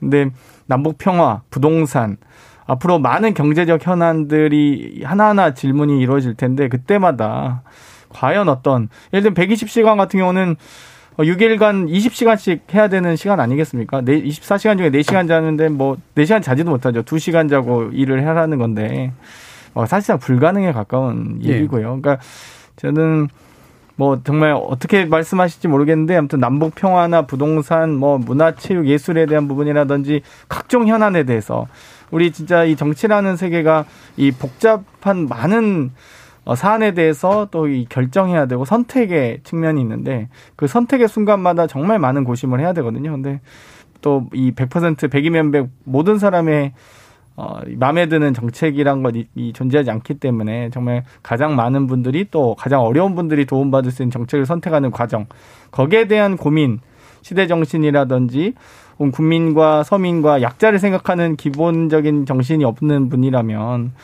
어, 좀 많이 아마 헛발질이 나올 거다라고 예상합니다. 예. 저 2081님께서 윤석열 전 총장과 안철수 대표가 함께 입당할 가능성도 높다고 여겨집니다. 그래야 당내 견제 세력에 대응할 여력이 있지 않을까요? 라면서 나름대로 티핑 포인트에 대한 견해를 음. 주시기도 했습니다. 여의도에서 활동하시는 분들이나 모든 분들이 네. 정책 한 방으로 뒤집고 싶어 하는 꿈이 있잖아요. 네. 이게 이제 역사적으로 보면 71년 대선에서 김대중 후보의 음. 예비군 폐지 공약이라든가 뭐 저기 누구죠? 노무현 후보의 세종시 네. 행정수도 이전 공약 이런 공약이 또 가끔은 해갈해 줄 수 있지 않을까요? 이제 음. 여러 가지 뭐 음. 그런 기대도 가끔 해보긴 합니다. 사실 뭐 갑자기 나오는 선물 보따리가 꼭 좋은 건 아니지만 뭔가 좀 파격적인 공약으로 좀 뭔가 삶을 변화시킬 수 있는 것들은 아직 조금 여지가 남아 있지 않을까 이런 생각도 합니다. 저는. 네, 알겠습니다. 1부는 일단 여기서 좀 마치도록 하고요. 2부에서 또 혹시라도 못 나눈 얘기 있으면 연결해 가지고 나눠보도록 하겠습니다. 여러분은 KBS 열린 토론과 함께하고 계십니다. 토론이 세상을 바꿀 수는 없습니다. 하지만 토론 없이 바꿀 수 있는 세상은 어디에도 없습니다.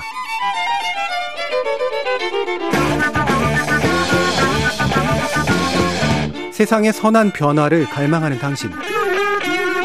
정답이 아니라 질문의 힘을 믿는 당신. 우리 KBS 열린 토론에서 만납시다.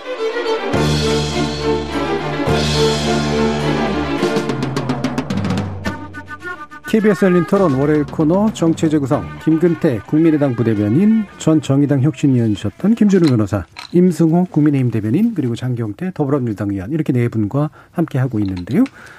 자 지금 이제 2부 논의는 앞에 부분하고 뭐 연결시켜서 말씀하셔도 상관은 없습니다만 일단 어, 좀 요상한 전선, 물론 예상 가능한 전선이었는데 여당과 또 야당에서 각각 또 탄핵을 가지고 공교롭게 얘기하고 있는 그런 상황들이 좀 펼쳐지고 있어요. 물론 하나는 이제 성공한 탄핵이었고 하나는 실패한 탄핵이었긴 했습니다만 아, 이런 좀, 이게 뭐 억지로 좀 갖다 붙인 측면도 없지는 않긴 한데요. 김재훈 변호사님은 어떻게 보고 계세요? 어, 일단 둘 다 이제 아, 과거를 제대로 해명하고 화해를 하고 현재와 화해하는 건 굉장히 중요한 가치입니다만, 어, 밖에서 보기에는 양당 모두 그 탄핵 담론에 빠지는 게 자당의 경쟁력에 하등 도움이 안 되어 보이는데 네. 왜 저러고 있을까 알면서도 어, 이해가 안 가는 음. 측면이 있는 것 같습니다. 일단, 어, 민주당이 더 지금 내전이 더 격화돼 있고 심화되고 열전인 상태잖아요. 네. 근데 이제 뭐, 제가 볼 때 이재명 후보랑 이낙연 후보 간의 최근에 이제 경로는 국민들 입장에서 보면 최근 민주당이나 문재인 대통령 지지도가 조금 올라온 상황에서 조금 너무 안심하고 있지 않냐라고 보여진다는 측면. 보이는. 네, 음. 그래서 안온해 보이고 안일해 보이는 음. 논쟁 구도를 형성하고 있다는 생각이 좀 들고 다른 하나는 계속해서 물론 이제 당내 경선이라는 특수성이 있습니다만 문재인 정부에 대한 어 진솔한 평가 음. 성과를 계승할 것은 계승하고 또 한계가 뭐 있다면 무엇이 한계였는지 그리고 그 극복 방향이 무엇인지를 이야기하는 거를 거의 금기시하는 것 같아요. 예. 얘기를 안 하고 어, 그러다 보니까 문재인에 대해서 말하지 않기. 이런 얘기를 하다 보니 결국 노무현 정부까지로 이게 거슬러 올라가면서 뭔가 좀 논의 논쟁 구대가 약간 퇴행적으로 보이는 음. 측면이 있는 것 같고 민주당에서 최근 몇 년 동안 그토록 외쳤던 원팀 정신에도 부합하지 않는다는 측면에서 좀 좋아 보이지 않고요. 성과도 없어 보이고 이건 빨리 조속히 좀 뭐랄까 정전이든 휴전이든 종전이든 하는 것이 어, 좋아 보인다는 생각이고 국민의힘 얘기는 이따가 다시 어, 얘기를 예 다시 한번 돌면서 한번 네, 말씀해보죠. 마침 그 얘기를 하겠습니다. 하셨으니까 그럼 네. 장경태 의원께 여쭐게 이게 이제 아닌 밤중에 적통 논쟁이잖아요. 그러니까 결국엔 저 김준호 변호사님께서 말씀해 주셨던 것처럼 문재인 정부에 대해서 직접 얘기할 수 없는 상황이 전개되니까 노무현 정부 때의 일, 그 다음에 또 다른 어떤 다른 일, 그래가지고 이게 이제 서로 막 이렇게 전선을 그면서 이제 가게 되는 현상들이 나타나는데 이런 변형된 적통 논쟁 같거든요. 지금 어떻게 당내에서는 좀 분위기가 전개되나요? 제가 열린 토론에서 두 달 전에 음. 어, 민주당 대선 경선의 화두는 노무현이다라고 예. 얘기했었는데요. 사실 좀 이제 그건 좀 구분해야 될 것 같습니다. 그러니까 문재인 대 아니 노무현 대통령에 대한 탄핵은 뭐 다 잘못했다는 상 전제하에서 논의가 이루어지고 있는 것이고요. 예, 그렇죠. 박근혜 대통령 탄핵은 탄핵을 잘했다 안 했다조차 아직 좀 정리가 안 된 모습이라서 음. 좀이 부분이 차이가 있다고 말씀드릴 수 있을 것 같고요. 예. 또 한편으로는 문재인 대통령께서는 이제 현직 대통령이시기도 하고 또 당내에서 소위 이제 친문 비문을 구분하는 게 좀 무의미하다 라고 봅니다. 사실 구분하기도 쉽지는 않고요. 그렇기 때문에 좀 이 차이가 있는데 민주당 같은 경우는 사실 이 김대중의 역사와 노무현의 정신, 문재인의 운명과 함께하는 정당이라고 표현할 정도로 저희는 정치 세력을 계승하면서 집권을 해왔습니다. 그런데 이 보수 세력 같은 경우는 사실 이 정치 세력을 교체하면서 집권을 하거든요. 예를 들면 이 김영삼과 이해 어, 집권을 못했지만 김영삼과 이해찬 세력이 이해창 세력이 달랐고 그 이후에 어 이 이명박, 박근혜 등으로 이어지는 이 정치 세력 세력들의 이 연결성이 연결고리가 매우 약해요. 그렇기 때문에 만약 저희는 막 대선 후보가 뭐 대통령이 누가 되시든 간에 전직 대통령을 뭐 저희는 다 이 사진을 걸어둘 정도로 이 세력의 계승과 이 정신의 계승을 매우 중요하게 생각한다면 보수 세력은 글쎄요 뭐 이 박정희나 전두환 대통령을 그 걸어두시진 않았을 것 같고 당사에 그래서 그런 부분이 좀 차이가 있다라고 보고 그러다 보니까 저희는 이, 이 정체성 논쟁이 좀 더 가속화될 수밖에 없는. 음. 그러니까 이 과연 우리 노무현 대통령님을 우리가 지몸이라고 하잖아요. 지키지 못해 미안해. 어, 거기에 대한 이 한이 있는 겁니다. 이 대통령에 대한 지키지 못했던 그 입장들. 현재 대통령 후보가 되실 분이라면 최소한 노무현 대통령을 지키기 위해서 노력했어야 된다라는 기본적인 consensus가 있는 거고요. 뭐 박근혜 대통령은 이따 나중에 얘기하겠지만 어 좀 뭐 지금 누가 더 몇 퍼센트라도 더 득표하느냐의 정도의 이야기라서 민주당의 논쟁과 조금 또 결은 좀 다르다고 말씀드릴 수 있겠습니다. 예, 선을 그으셨어요. 그래서 민주당의 논쟁은 나름대로 의미 있는 적통 논쟁이다라는 말씀이신데 그럼 약간 추가로 여쭙고 싶은 게 뭐 나름대로 괜찮은 방어라고 생각이 들거든요. 근데 생산적일까라고 하는 부분에 대한 의문은 있어요. 어떻게 생각하세요?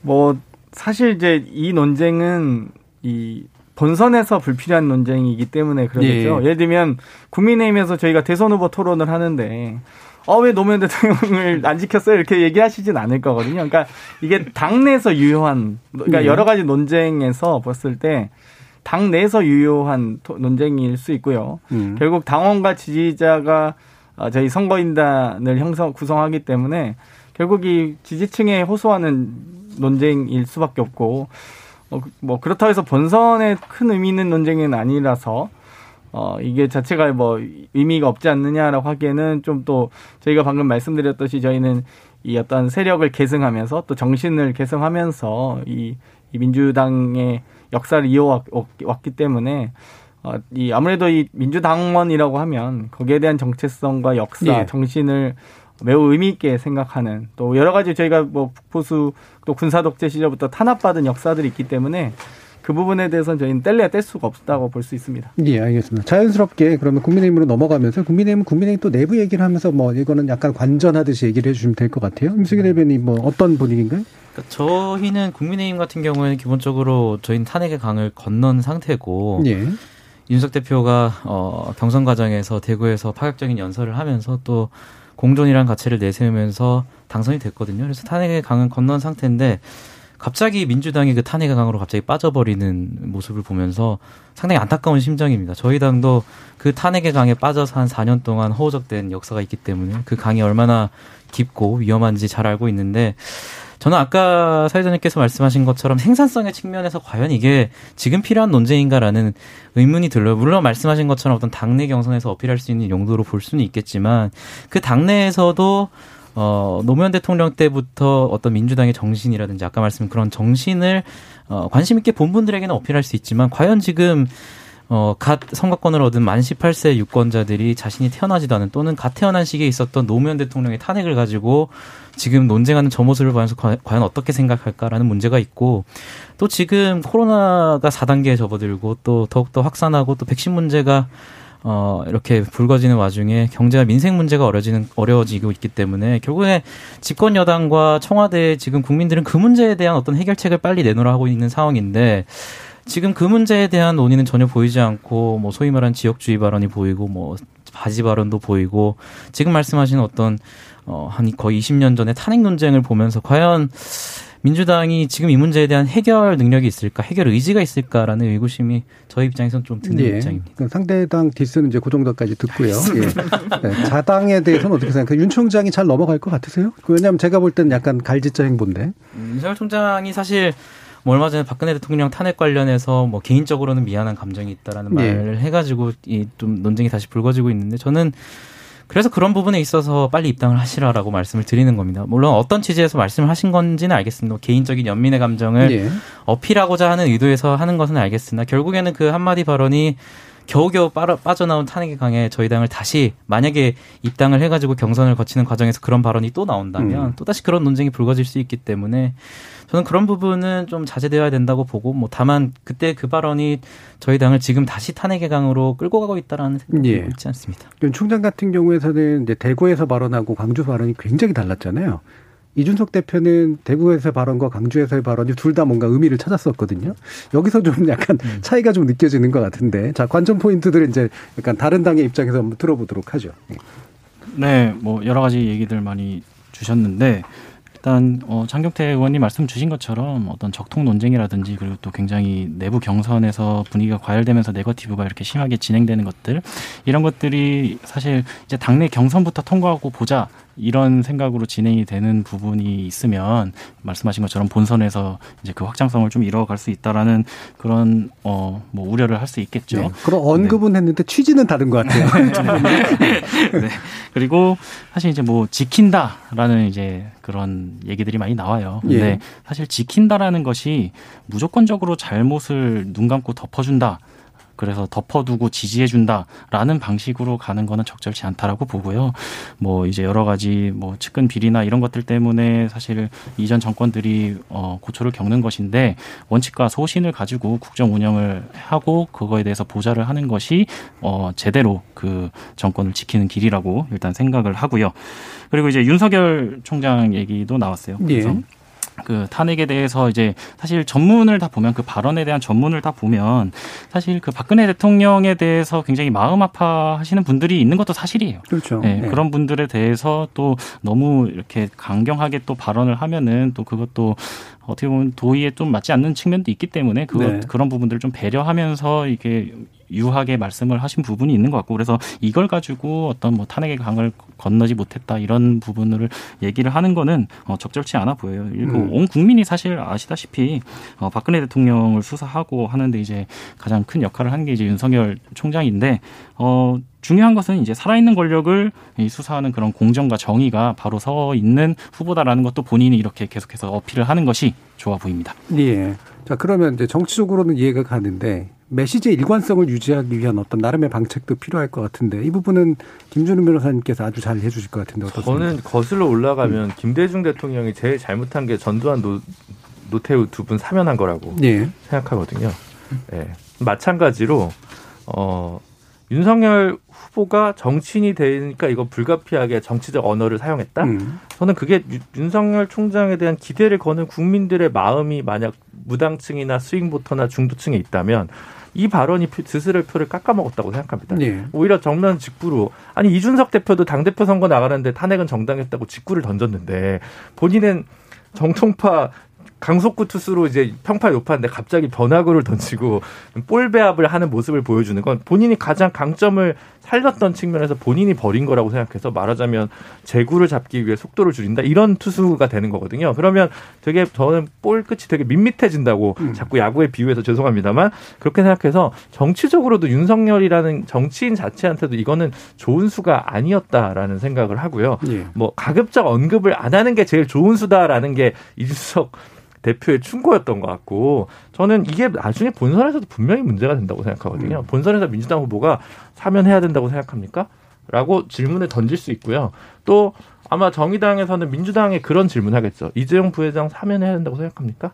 여기에 대한 어떤 답변을 기다리고 있냐? 어떤 답변이 그 자신 그 정치 세력의 계급적 정치적 이념적 사상적 지표를 나타낸다. 저는 이게 이재용 부회장, 이명박, 박근혜 전직 두 대통령의 사면 문제와 굉장히 결부돼 있다고 보고 그 부분에 대해서 어 국민의 뜻을 존중하겠다는 식의 표현이 아닌 좀 더 시원한 답변을 가진 정치인들을 국민들이 기다리고 있다고 생각합니다. 예, 만약에 이번 8.15에 이재용 그전 부회장이나 아니면 두 전직 대통령의 사면이 전격 단행이 되면 잘했다고 생각하십니까? 뭐 이런 식으로 아, 전혀 잘못 그렇겠죠. 예.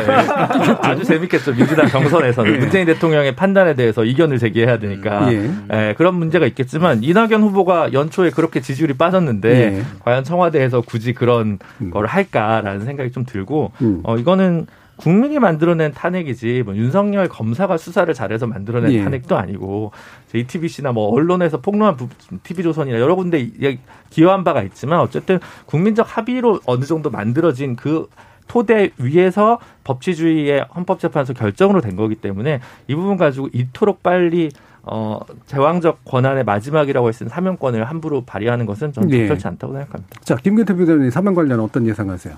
네, 그 앞선 시간에서 한번 다뤄본 적이 있는 것 같아요. 그때 음. 이제 얘기가 나왔던 것이 그 국민 여론조사를 살펴봤을 예. 때 과연 이 사면에 대해서 국민들이 어떻게 어, 바라보고 있는가에 있어서 아직 좀 시기가 좀 이르다라는 답변이 좀 지배적이었던 걸로 기억을 해요. 네, 이제 지금 상황에서는 과연 국민들께서 어떻게 생각하실지를 잘 또 모니터링을 해야 될 것이고 그리고 이제 여야에 대한 사실 국민적 지지가 분열된 정도가 예. 그렇게 예. 작지는 않은 것 같아요. 그래서 음. 이런 사면을 이렇게 접근을 하는 게 어떤 국민적 화해와 통합의 의미로서 이제 접근이 될 수도 있지만 이제 말씀하신 것처럼 이제 그 문재인 정권에 대해서 이제 지지를 하는 사람 들 그런 국민분들께서 또 비토를 하는 목소리도 굉장히 클 것으로 생각이 예. 됩니다. 그래서 그런 부분들에 있어서 균형을 어떻게 잡을 것이냐에 대해서 고민이 많을 것 같아요. 예, 네. 실제로 여론 지형 때문에 고려해야 될 것들이 굉장히 많겠죠. 말 그대로 네. 화해가 될 수 있다면 또 그나마라도 네. 뭔가 고민할 텐데. 그리고 또 이제 중요한 지점이 음. 이제 사면이 됐을 때 그 전직 대통령 분께서 어떤 메시지를 그렇죠. 내느냐도 이제 굉장히 중요할 건데 예. 제 개인적인 바램으로는 이제 현재 정치 상황에 좀 이렇게 깊이 관여하는 그런 메시지보다는 예. 약간 좀 한 발 물러나 가셔서 이제 좀 어, 지켜보는 그런 관점에서 어, 메시지들을 내주시면은 좋을 것 같아요. 괜히 예. 이제 또 너무 강한 메시지들이 나오면 어, 좀 여러 가지 여파들이 또 혼란스러운 여파들이 생겨날 수도 있을 거라 이렇게 생각합니다. 예, 이런 것들 다 국민의힘에게도 나름대로 부담일 수밖에 없는데요. 어떻게 보십니까? 뭐 사면 문제는 기본적으로 대통령께서 결단한 문제이긴 한데 저는 과연 뭐 저는 기본적으로 저, 저의 개인적인 생각은 기본적으로 정치인이나 기업인의 사면에 대해서는 굉장히 신중해야 된다는 예. 입장이다. 결국에는 특히나 20대, 30대의 새로운 세대는 이 공정이라는 부분에서 굉장히 민감한 세대고 특히 법이 적용되는 데 있어서 예외가 있는 것을 굉장히 분노하는 세대이기 때문에 과연 그걸 설득할 만한 명분이 있을까라는 의문입니다. 음. 과연 지금 문재인 대통령이 만약에 전직 대통령이나 이재용 회장의 사면을 결정한다면 어, 대부분의 국민들이 어, 뭔가 이건 진짜 화합과 소통의 의미에서 이루어진 사면이다라는 걸 공감할 수 있는 명분이 있는 사면이 돼야 되는데 저는 과연 이 짧은 8월 15일이라는 기간 안에 그런 명분이 만들어질 수 있을까라는 예. 그런 부분에 있어서는 좀 우려가 됩니다. 그렇죠. 시간도 많이 남지는 않았어요. 자, 좀 어쨌건 여당 입장에서 장혁 대원 말씀도 좀 들어보죠. 김대중 대통령께서 사면하셨던 것은 뭐 본인께서 죽을 고비를 많이 넘기시면서 그 위협을 가했던 사람을 용서하신 거였거든요. 그렇기 때문에 이 대통령의 사면권을 또 정당하게 행사하시기도 하셨고 그만큼 역사적인 용서였다고 봅니다. 그렇기 때문에 이 김대중 대통령님의 사면은 또 전두환 노태우 두 전직 대통령에 대한 사면도 좀 의미가 있었는데 이번에 이제 이명박 박근혜 대통령은 또 아무래도 이 좀 뭐 여러 가지 다 이 통치행일 때도 있고 뭐 경제사범일 때도 있고 그렇지만 이분들이 어찌되었건 현재 현존하는 이 법 앞의 평등이라는 정신에는 조금 어, 아직은 형기를 좀 더 채워야 된다는 의견이 좀 다수인 것 같고요. 예. 이재용 이 부회장 같은 경우도 사실 이 법 앞의 평등이라는 점은 마찬가지인 것 같습니다. 다만 이제 이 대통령께서 여러 가지 고민을 하실 거라고 생각하고요. 뭐 아마 합리적인 또 신중한 판단을 하시려 봅니다. 음. 김재룡 선수 더 언급할 거 있어요? 아니 그러니까 음. 그 김대중 대통령이 그때 뭐 잘했다 잘했 못했다 이걸 떠나서라도 반성하지 않는 자에 대해서 사면권이 행사됐을 때 오히려 국민적 분노가 더 많았던 것이 전노 사면에 대한 평가라고 생각합니다. 그 당시에 그 평가가 아 그 결단이 옳았다고 평가하더라도 그 뒤에를 보고 국민적인 분노가 있고 네. 그럼 지금 전직 두 대통령 수감되어 있는 이명박 박근혜 전 대통령이 기존에 있었던 자신의 것들에서 현재 반성을 하고 있냐, 뭐 국민적으로 반성문을 썼냐라고 네. 하면 그렇게 보이진 않거든요. 그런 면에서 어떻게 거기 사면할 수 있냐라는 문제가 있고요. 경제 수장들 뭐 재벌 회장들에 대해서 뭐 유전 사면이고 예, 그 그렇게 되는 뭐 평가 뭐 이거 다 예. 빼더라도 지금 이재용 부회장 같은 경우는 내년 지금 재판이 하나 더 있습니다. 그러면 음. 그때 또 유죄 나오면 그때 또 사면할 겁니까? 그러니까 사면을 얘기를 하려고 해도 지금은 절대 시기가 아니고 뭐 가석방, 형집행정지 뭐 이런 거는 제가 뭐 또 별도로 법적인 부분이니까 그 부분에서는 토론 논쟁의 여지나 토론의 여지가 있다고 생각합니다만 사면권을 지금 발휘하는 것은 그 다음 재판은 그럼 또 어 현재 통치 권력에서는 이재용 부장 이재용 부회장 좀 뭐 무죄 쪽으로 갔으면 좋겠다라 오히려 시그널을 줄 수도 있기 때문에 현재 있는 재판에도 별로 좋은 영향을 주지 않을 것 같다라는 생각입니다. 예. 2650님이 보수 세력이 박정희 대통령에서 못 벗어나듯 진보 세력 노무현 대통령에서 벗어나지 못하는군요. 언제쯤 미래를 이야기할 수 있을까요? 라는 의견도 주셨는데요.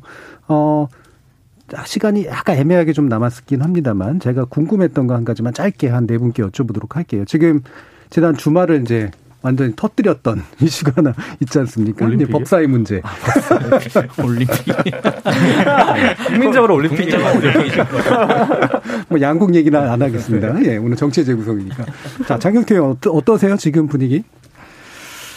어, 여러 가지 합의안이 있었는데요. 지난주에 음. 의총을 하면서 이 원내대표께서 충분히 취지를 설명하셨습니다. 그래서 이 18개 상임위 중에서 어, 11대 7로 7개 상임위를 어, 국민의힘과의 어떤 협치 그리고 어떤 여러 가지 논의를 위해서 양보하시는 또 안으로 얘기하셨다는 건데 사실 원래 저희가 1기 원내대표 현재 이제 2기 원내대표인데요. 1기 원내 때 저희가 이미 합의했던 안이었습니다. 11대 7로 해서 저희가 7개 상임위를 이 하는 걸로 얘기를 했었고 어 풍문에 의하면 조영 원내대표께서 합의하신 걸로 들었는데 저도 어 갑자기 이제 김종인 비대위원장과의 논의 이후에 갑자기 철회되는 그런 과정이 있었다고 들었는데요. 어찌되었건 이번에 이 합의안들 또 법사위의 이 체계 자구 심사 권한을 어 120일에서 60일로 줄이면서 또 이 한정하는 그러니까 다른 어떤 기타 상임위에서 넘어온 법안에 대한 내용까지 수정하지 못하게 만들면서 어 보내는 그런 여러 가지 합의안이었는데 아 좀 저는 개인적으로 좀 아쉽긴 했습니다. 사실 예. 이 하반기 법사위를 넘겨주는 부분도 그렇고 어, 법사위의 체계자고 심사 권한이 권한을 뺀다곤 하지만 그 권한을 결국엔 체계자고 심사의 이유로 지연하거나 혹은 그 법안이 갖고 있는 의미를 과대 해석하면서 분명히 어 좀 뭐랄까 과잉할 가능성이 높다 이렇게 생각했고 어, 많은 분들이 그런 부분을 우려하고 있는 것 같습니다. 예. 지금 한번 다른 분들도 한 1분 이내로 짧게만 한번 평가를 들어볼게요. 뭐 한기태 의원님도 그렇고 양보라는 표현을 쓰시지만 저는 이건 양보가 아니라 비정상의 정상화라고 생각합니다. 예. 왜냐하면 법사위원장이 제2당이 맞는 것은 전통적인 관례였고 또 그 취지는 어 제1당의 어떤 입법 뭐 어, 입법에 관한 것을 통제할 수 있는 마지막 보루로 여겨졌기 때문에 그런 관례가 있었던 거거든요. 그런데 그런 부분에 있어서 뭐 이제는 비정상적으로 어 민주당에 가 있던 것이 어 저희 당으로 왔다는 입장, 비정상의 정상화라는 입장이고요. 그리고 예. 앞으로 뭐 그런 우려를 말씀해 주셨지만 저희는 국민의 입장에서 법사위원장의 자리를 잘 수행하면서 어, 민주당의 어떤 입법 횡포가 발생하지 않도록 잘 통제하겠다는 말씀 드리겠습니다. 예, 한참 뒤에 일이긴 합니다. 그래도. 자, 김민태 부대변인. 네, 뭐, 사실 이렇게 큰 해당 사항은 없는 얘기여서 예. 네, 뭐잘 민주적으로 이게 잘 조율이 됐으면 좋겠어요. 네. 예. 저도 어, 2주 전인가 하반기를 국민의힘에 주고 하는 협상안이라도 했으면 좋겠다고 제가 살짝 말씀드린 예. 적이 예. 있는데 윤호중 대표님이 제 얘기를 들으셨는지. 근데 제가 예. 짚고 싶은 거는 윤호중 원내대표님은 저는 할 수 있는 선에서 적정한 협상안을 마련했다고 생각하는데 예. 이거에 대해서 지지층이 분노하니까 그걸 좀 이용하는 듯한 민주당 내에 어, 뭐, 원칙을 들먹이면서 얘기할, 세게 얘기하시는 정치인들의 오히려 자세가 저는 음. 오히려 좀 더 아쉽다는 생각이 듭니다. 예. 김재룡 변호사님은 제가 요즘 보니까 몇 개 잘 하셔서 과대망상이 좀 생기시고 있는 게 그런가요? 네. 자성하도록 하겠습니다. 네. 체계자구 심 사건에 대한 어떤 이후 협상은 어떻게 되는 게 좋다고 보세요? 글쎄, 근데 저희는 아마 그냥 1년을 넘기고 내년 대선 이후에 다시 뭔가 어, 그 논의의 폭이 늘어날 것 같고 합의문 자체에서는 체계장구 심사 기간 자체를 좀 단축하는 걸로 해서 그렇죠. 네. 법사위의 어떤 좀 상원적 권한 자체를 좀 축소하는 방향으로 간 것 같잖아요. 그러니까 그게 현실에서는 양당의 불만을 좀 좁힐 수 있는 수준의 타협안이었지 않나 싶고 예. 이건 뭐 끝이 없는 얘기잖아요. 음. 그래서 저도 이거 얘기하기 싫고 이거는 사실은 이준석 대표도 이거 뭐 두 개 나누는 거에 대해서 네. 사실 긍정적으로 얘기했던 수준인데 지금 여야의 상황이 더 근본적인 수술을 할 만큼 여유가 음. 있거나 그 그렇게 될수 있는 상황이 아닌 것 같습니다. 알겠습니다. 자, KBS 열린 토론 월요일 코너 정치재 그럼 이것으로 모두 마무리하겠는데요. 어, 오늘 장경태 의원 그리고 임승호 대변인 전 정의당 혁신이었던 김준우 변호사 그리고 김근태 국민의당 부대변 이렇게 네 분 수고해 주셨는데 어, 장경태 의원님과 김근태 부대변님은 오늘이 이제 어, 마지막 방송이고 당분간은 어, 못 뵙게 됐습니다. 그동안 수고 많이 하셨다라는 말씀 드립니다. 수고하셨습니다. 감사합니다. 네, 감사합니다. 많이 배웠습니다.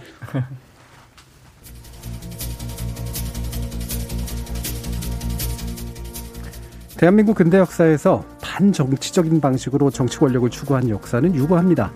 과거 군부는 정치 혐오를 조장해서 쿠데타와 독재를 정당화했고요. 그나마 민주화 이후 정당 정치가 복원되자 장기간 검증을 거친 정치인이 민주적 통치권자로 발탁될 수 있게 됐지만 그 와중에도 늘 정치의 외곽에서는 제3의 인물이 등장해서 해성같이 부상하곤 했죠. 근본적으로 우리 정당 정치의 허약함 탓이겠지만 정치 혐오를 자극해서 권력 추구의 양분으로 삼았던 이들의 단견도 또 문제가 있었습니다. 민주사회에서의 정치의 문은 누구에게나 열려 있지만 그렇다고 아무나 권력을 줄수 있는 건 아니었다는 사실. 부디 정치 혐오를 넘어선 정치적 역량을 보여주시길 기대에 마지 않습니다. 저는 내일 저녁 7시 20분에 다시 찾아뵙죠. 지금까지 KBS 열린 토론 정준이었습니다.